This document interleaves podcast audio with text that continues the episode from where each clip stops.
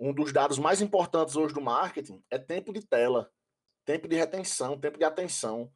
Quanto tempo eu tenho da atenção do cara? Não é o e-mail dele que importa para mim, não. Entendeu? Acabou-se essa conversa de que o e-mail do cara é, é a coisa mais importante, né? Importante para mim é ter ele me vendo, é ter a atenção dele.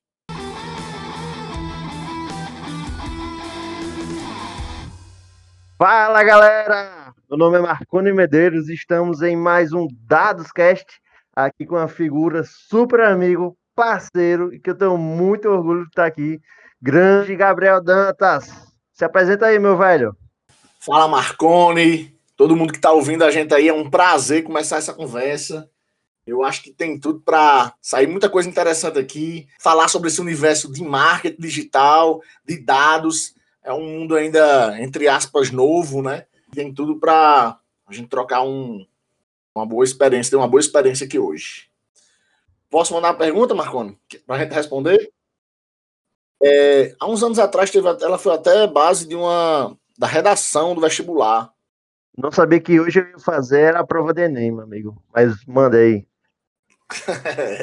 pois é, prova do Enem hoje aqui. A pergunta, se não me engano, lá era é possível a manipulação do comportamento do usuário pelo controle de dados, né? Ou seja, será que com dados em mãos a gente consegue manipular as pessoas?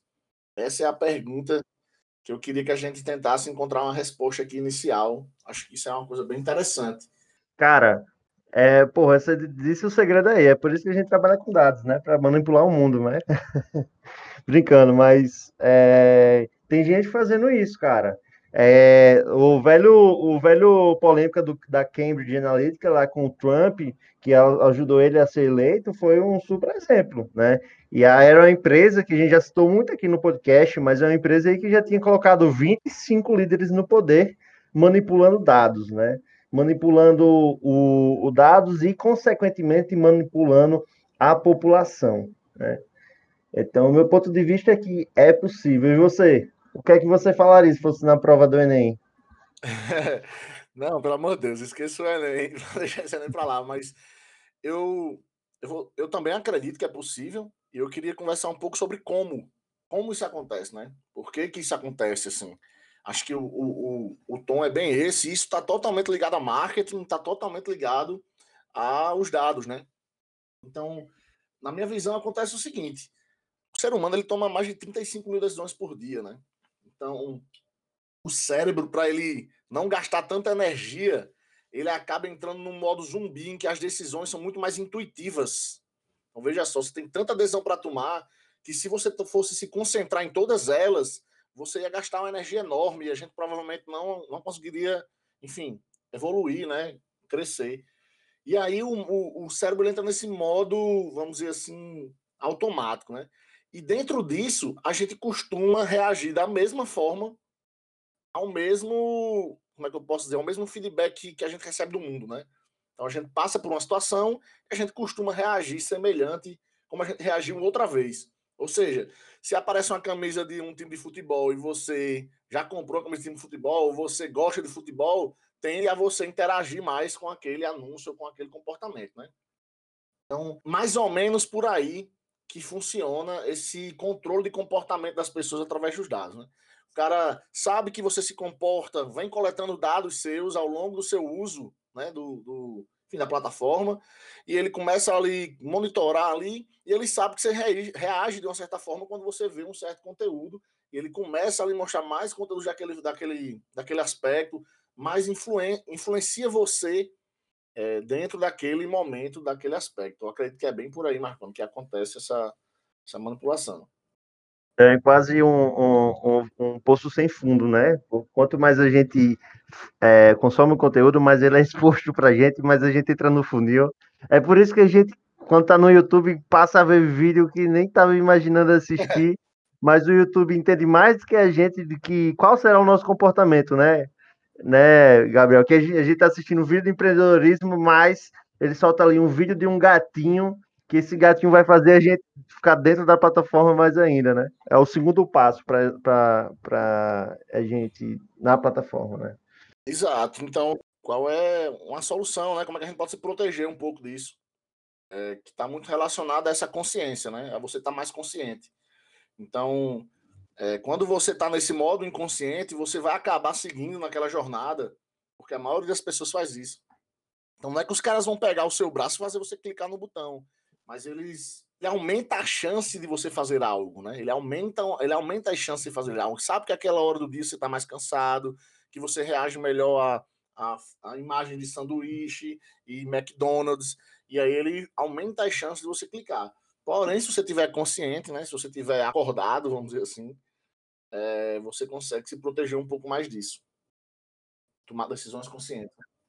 Então a chave, a chave para não cair nesse tipo de armadilha que a gente tá, que você monta todo dia, né, para o seu, pro seu cliente, mas é a gente estar tá mais consciente do que está acontecendo e do que a gente toma de decisão. E tem um também, que é o mais forte de todos. Esse daí é muito difícil, né? Muito difícil, amigo. Oxi, a gente evoluiu, o ser humano evoluiu para não para reagir dessa forma, né? Para, enfim, desativar.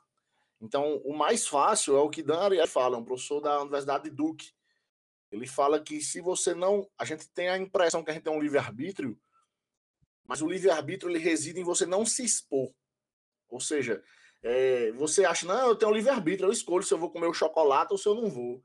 Rapaz, nós somos animais, né? Nós somos animais em, em grande escala, nós somos animais e nosso instinto ele é muito forte também.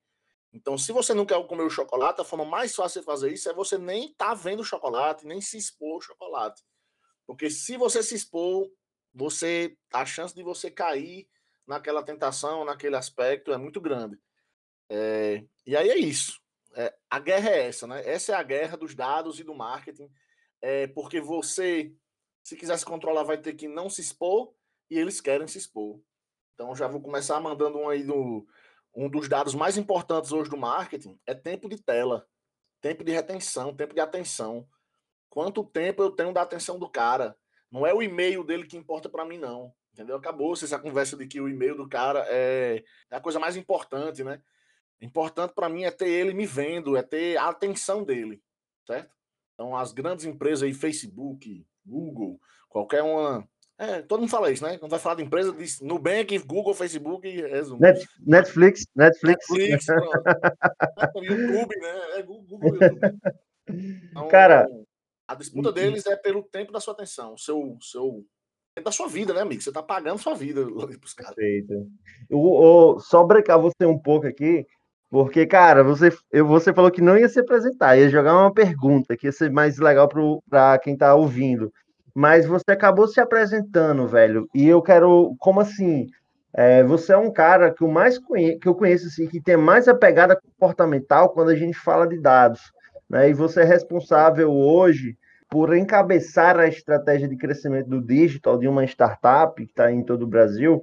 E eu, e eu vejo, eu sei que na prática deve ser muito dado ferramenta tecnologia, mas eu acho que o grande diferencial é porque por trás disso tudo está esse seu mindset de comportamental, né? Que é, hoje é totalmente escasso no, no, no mercado de marketing. Antigamente era mais comum, pelo que eu sei, o que eu tenho de experiência, tá? E eu quero saber como é que você pega essa tua base comportamental rica pra caramba, única, e no dia a dia consegue gerar resultado, né? Então, falar, é, traduzir, vamos dizer, teorias comprovadas de Dan Ariely na prática e gerar no final do dia um lead para o teu negócio. Muito bom. E a sua pergunta, sua pergunta foi perfeita, Marconi. E ela conecta totalmente com eu contar um pouco da minha história também, né? para que o cara entenda como é que eu cheguei aqui, como é que o que é que aconteceu. Então, como você disse aí, hoje eu sou o head de marketing de uma startup, chama Processo Ágil. A gente está em vários estados, né? Então, ela é focada em solução para escritório de advocacia. Gente tem um software, tem um SaaS, enfim. E como é que eu cheguei aqui, né? Porque eu sou engenheiro civil. Sou engenheiro civil. O que é que o engenheiro civil está fazendo é, no marketing, né? E como você falou, com background de comportamento, foi o que aconteceu com a sua vida, me conta, né? Então, basicamente é o seguinte: entrei, a história resumida, né? A história resumida. entrei na faculdade em 2007. Durante a faculdade eu não me adaptei com, aquele, com aquela mecânica, né? De ter que ir para aula e ficar quatro horas sentado numa sala de aula, escutando um professor lendo um livro, às vezes eu já vi situação dessa. Então, eu ia para a faculdade, eu ficava escutando podcast, ouvindo, escutando um podcast ou lendo um livro, era essa a minha vida, basicamente, na faculdade. e descobri uma competição, que é uma simulação empresarial. E aí começa o meu mundo com os dados, né? Eu comecei a participar do desafio Sebrae, não sei quem está ouvindo aí conhece, a geração mais nova não conhece muito bem, mas é uma competição como se eu chegasse para aqui, ó, chegasse para Marconi, desse um, uma empresa para ele, eu pegasse essa empresa e desse um, uma empresa para você que está ouvindo a gente, e a gente fosse disputar a mesma empresa, certo? Mesmo dados, quantidade de funcionário, máquinas, é, caixa. Então, todas essas informações a gente teria, a gente tem que tomar decisões. Ó, eu quero aumentar a produção, eu quero diminuir a produção, eu quero aumentar o meu preço, eu quero investir em marketing. Então, você imagina a quantidade de análise de dados que você tem que fazer e de mercado, né? E de mercado para tomar as decisões para sair com melhor um sua empresa ter um melhor resultado no final das contas, né? Então, participei do Desafio Sebrae, fui campeão aqui no, no, no, Rio Grande do Norte, tive um bom resultado no Brasil. Depois fui participar da Copa do Mundo dessas competições, que é o GMC, o Global Management Challenge. Então, eles dão. Eu, depois de quatro anos, fui campeão brasileiro, disputei a final internacional né, em Praga, na República Tcheca. Depois fui convidado para ser treinador do Brasil. Viajei para Doha, Dubai, é, Macau, na China, tudo participando dessa competição onde na China eu consegui ficar em terceiro lugar, certo? Nessa competição foi o melhor resultado do Brasil aí, desde Porra. 80 e tanto, faz uns, uns 40 anos aí. Então, é, isso me deu um background de dados muito forte, porque as decisões tinham que ser baseadas em dados. E aí eu precisava de ferramentas, desenvolvi ferramentas para poder me ajudar com isso, certo? E entrei nesse mundo do empreendedorismo, vamos dizer assim, de tomar decisão, de, de marketing. E aí foi assim que começou minha história envolvendo nisso. É, vou contar esse pedaço também que eu acho importante, que não tem tanto a ver com dados nem com marketing, mas tem a ver com decisões pessoais. Então, um belo dia eu disse, eu vou jogar esse jogo assim como eu vou jogar minha vida, né? Como se fosse um jogo. Aí decidi me aproximar de quem estava fazendo o que eu queria, o que eu queria fazer, que era o dono dessa startup, né? Wagner Chaves, você conhece também. Então, cheguei para Wagner e disse: Ó, oh, eu quero trabalhar para você. O que, é que você tem de vaga aí para mim? Bicho, eu tenho vaga de suporte aqui. Suporte. Pronto, bora. Passei um ano trabalhando com ele como suporte. Depois aprendendo muito, né? Participando muito de muitas decisões, mesmo é, era tinha um espaço muito aberto para mim lá dentro. Depois saí é, e comecei a trabalhar. Depois saí para começar um negócio, enfim, comecei a tentar vender o meu próprio negócio na internet. E aí calculei errado aí o tempo que eu precisava para começar a ter resultado. E no final das contas, comecei a trabalhar com Camila Farani, quem conhece o Shark Tank aí, ela é aquela de vermelho. Eu comecei a trabalhar como copywriter dela, né? Comecei a especializar em copywriting, que mais uma vez está totalmente conectado com comportamento, né? Copywriting é você escrever de forma persuasiva. Então, é, você imagina, aí foi quando começou essa parte mais comportamental, né? Então, vamos lá, os dados vieram dessa competição e o comportamental veio do desejo de ser copyright, de vender pela internet. E é aí recebi o convite, voltei para processo ágil para começar esse setor de marketing lá. Cheguei nesse ponto em que eu gosto muito de comportamento, minha base é toda isso, e gosto muito de dados. Minhas decisões são baseadas em dados, certo? Você nem lembra qual foi a sua pergunta, mas contei aqui uma história resumida. E hoje no teu dia a dia, Gabriel, como você tem utilizado aí o comportamento e o que você tem aprendido de dados, né, para gerar resultado, né, gerar o lead no final do dia? Eu acho que o ponto principal é o seguinte: a gente costuma valorizar muito o conhecimento. Todo mundo valoriza muito o conhecimento. E às vezes negligencia a ferramenta. As ferramentas, né? Então eu acho que um conhecimento sem ferramenta, ele é, como é que eu posso dizer? A ferramenta ele aumenta duas, três, em dez vezes o potencial do seu conhecimento. Não adianta nada você ter conhecimento. Esse, todo mundo que tem que. O trabalho dele depende só de conhecimento e não de ferramentas. Esse cara tá fadado ao fracasso, assim, tá? Essa profissão tá fadada a se acabar. Porque o conhecimento a gente já vai ter acesso a ele num Google da vida, ou seja, qualquer outra forma que vá ser de pesquisa no futuro, né?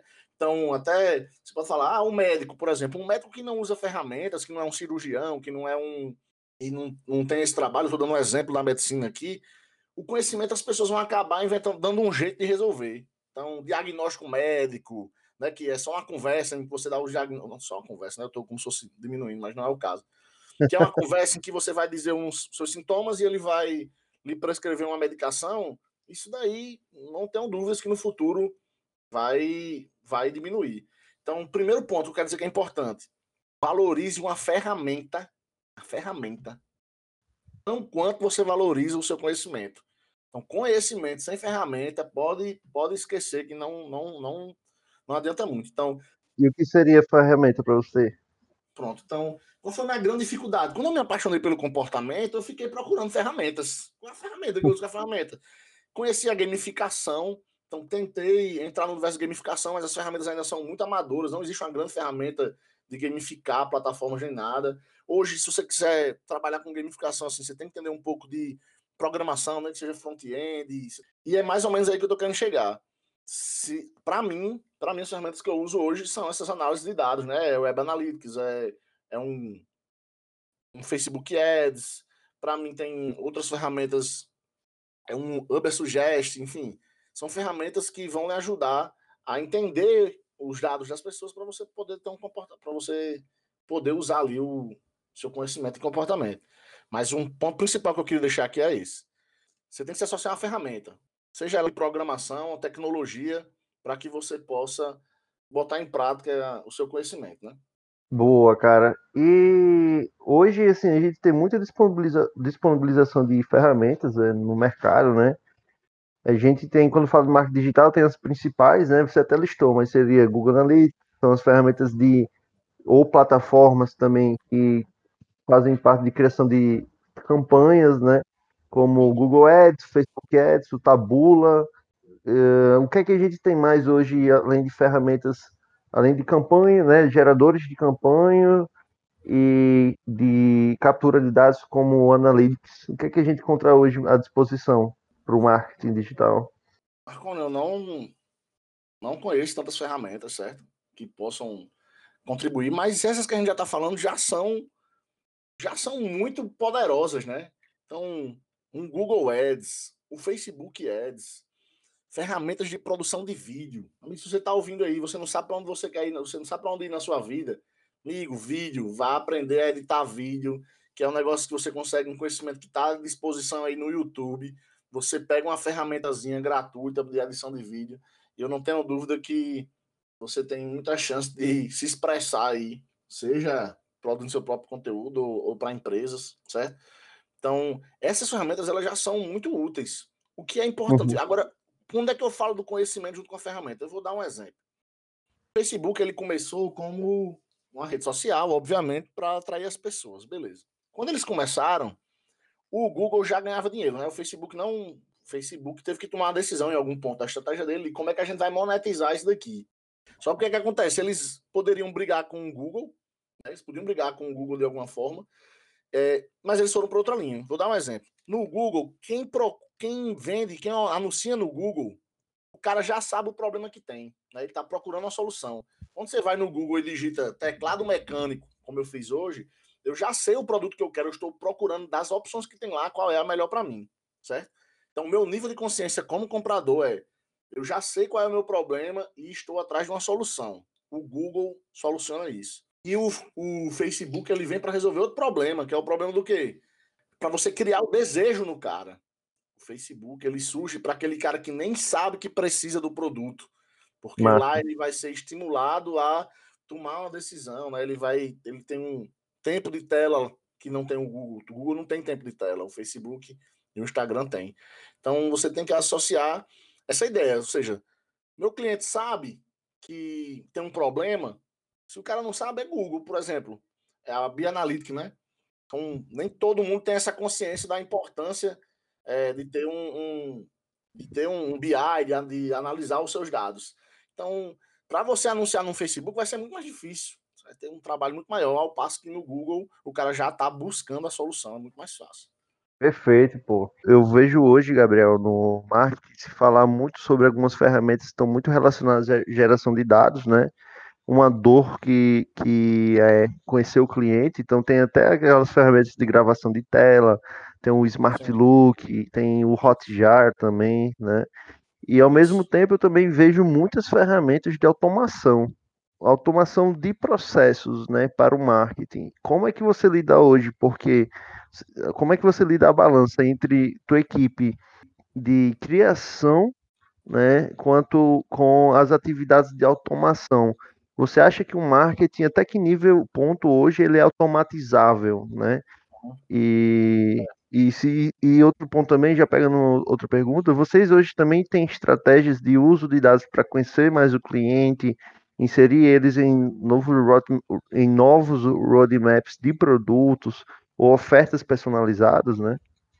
Então, Marcon, essa pergunta é muito boa porque é, eu talvez eu esteja sendo até um pouco polêmico aqui, mas se tem ser humano no processo, vai ter erro, né? Tem margem de erro, tem margem de ineficiência. Então, hoje a gente trabalha para automatizar o processo o máximo que a gente consegue, o máximo possível. Então, a pergunta sobre quanto, quanto automatizar, o máximo que a gente consegue. O quanto isso é automatizável, a gente vai, a gente está construindo isso, a gente está conhecendo, certo? Mas eu vou dar um exemplo. Então, é, sequência de e-mails, isso aí não, não faz sentido você ter que fazer isso manualmente, né? Enfim, todo, toda a jornada do cliente você consegue automatizar muito, a não ser que ele precise de um vendedor, vamos dizer assim, para tirar suas dúvidas ou para ter mais conhecimento. Esse vendedor entra na jogada se você não conseguir criar uma estratégia que convença o cara em pouco tempo, né? Eu vou dar um exemplo. Produtos de high ticket, é muito difícil o cara querer comprar porque viu um banner e entrou num site. Né? Um produto, sei lá, de 500 reais. Ninguém vê um banner na, no Facebook, entra num site, é 500 reais, ah, vou comprar aqui. Eu falei 500 reais, para todo, todo mundo fosse isso. Depende da ancoragem do cara, né? O cara pode ser multimilionário e 500 reais para ele não é nada.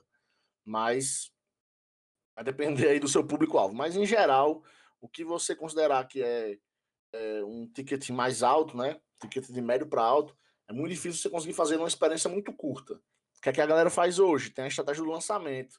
Por quê? Porque você consegue fazer três vídeos, lança, joga o cara nessa semana do 6 em 7, né?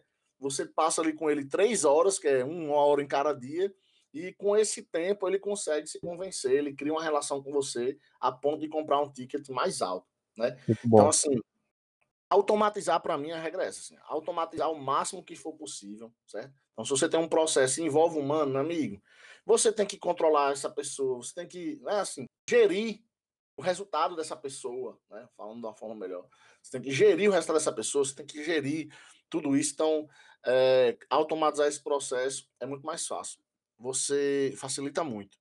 Você falou de ferramentas, tem ferramentas muito boas de teste AB, né? Então, tem a própria ferramenta do Google, me esqueci agora exatamente o nome. já... Google Optimize. Optimize, exatamente. Então, o Google Optimize. Você tem ferramentas como o Hotjar, que pode traquear a tela do, do usuário. Todas essas ajudam muito, certo? Agora, tudo isso vai da maturidade do negócio do cara também. O cara tá, imagina o cara que tá ouvindo isso, ele é ele mais duas pessoas, né? Num, num... Iniciando agora. Iniciando agora, amigo, você conseguir criar uma sequenciazinha de e-mail, mas se você conseguir pegar aquela lead, se você conseguir criar uma sequenciazinha de e-mail engajante, se você cons conseguir ter a atenção dessa pessoa, fazer uma boa oferta, muitas vezes é mais interessante, certo? Então, é mais ou menos isso daí. É, você fez uma outra pergunta relacionada a sobre conhecer o cliente, né? Se a gente desenvolve estratégia, conhecer o cliente. Pronto, Marconi. Isso é uma. Um, nós não estamos nesse momento lá na empresa. Não que a gente não conheça o cliente, certo? pelo amor de Deus, a gente tem mais de 300 clientes, a gente é, analisa o uso desses caras da plataforma, a gente tem muito embasamento, mas em relação a fazer uma produção, um branding e um conteúdo intenso e pesado para, vamos dizer assim, criar essa relação, a gente não não está nesse ponto, a gente está muito mais no nível de consciência de quem sabe que tem um problema e quer resolver, certo? Então a gente está é, a gente está se preocupando com esse cliente, que ele sabe que tem um problema e quer resolver, a gente não está se preocupando ainda muito com o cara que nem sabe que precisa de um software jurídico. Perfeito, pô, perfeito. E eu acho que isso que você acabou de falar é um grande aprendizado para a gente estar tá ouvindo, porque você falou, não, a gente não faz isso porque a gente não precisa ainda, não está em outra fase, né, em outro momento. Então, acho que isso que você acabou de falar é o ponto de muito aprendizado para quem está ouvindo, que é saber qual, qual o momento que você vai resolver os seus problemas, né? Você falou que estão resolvendo, não, não preciso hoje estar nesse momento porque, porque tem outras prioridades e até cliente talvez espere até outras coisas de vocês, né?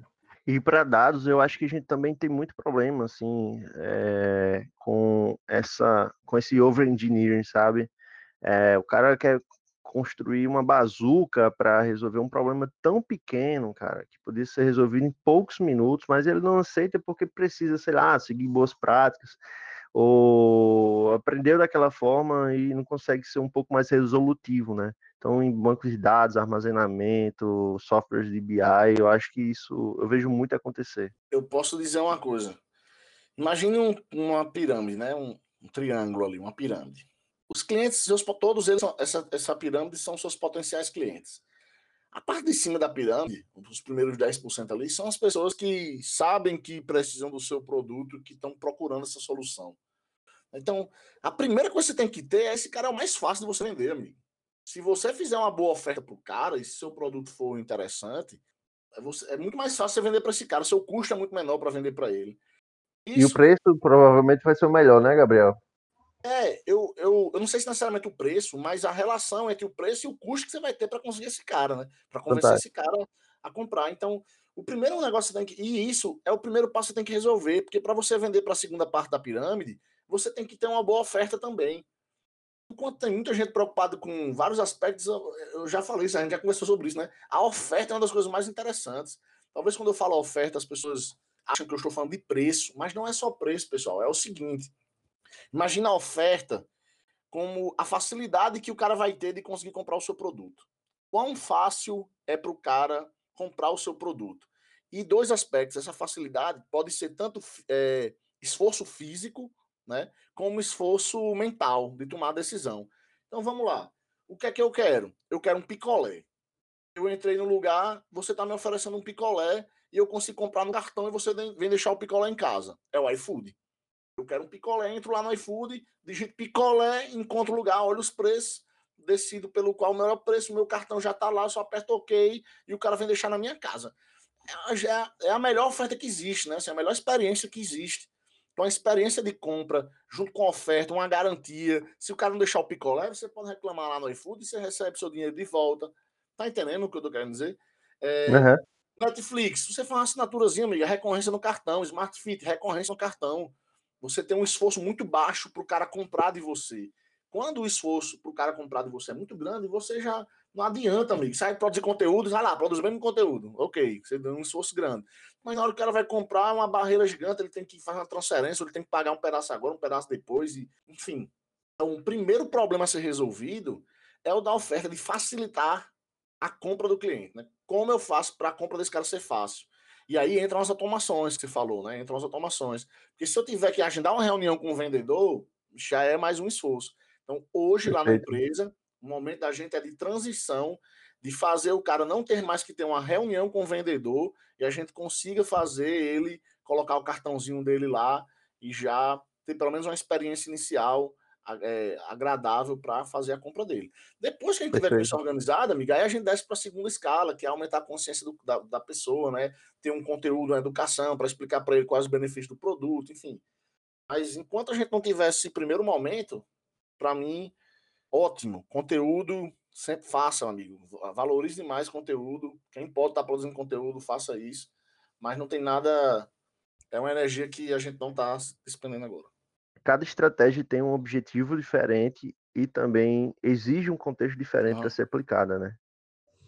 E assim, Gabriel, você como head de marketing, um profissional da área há muitos anos aí com muito track record, como você imagina o futuro do marketing digital, como ele estará daqui a cinco anos nos nossos negócios? Vamos lá, vamos lá.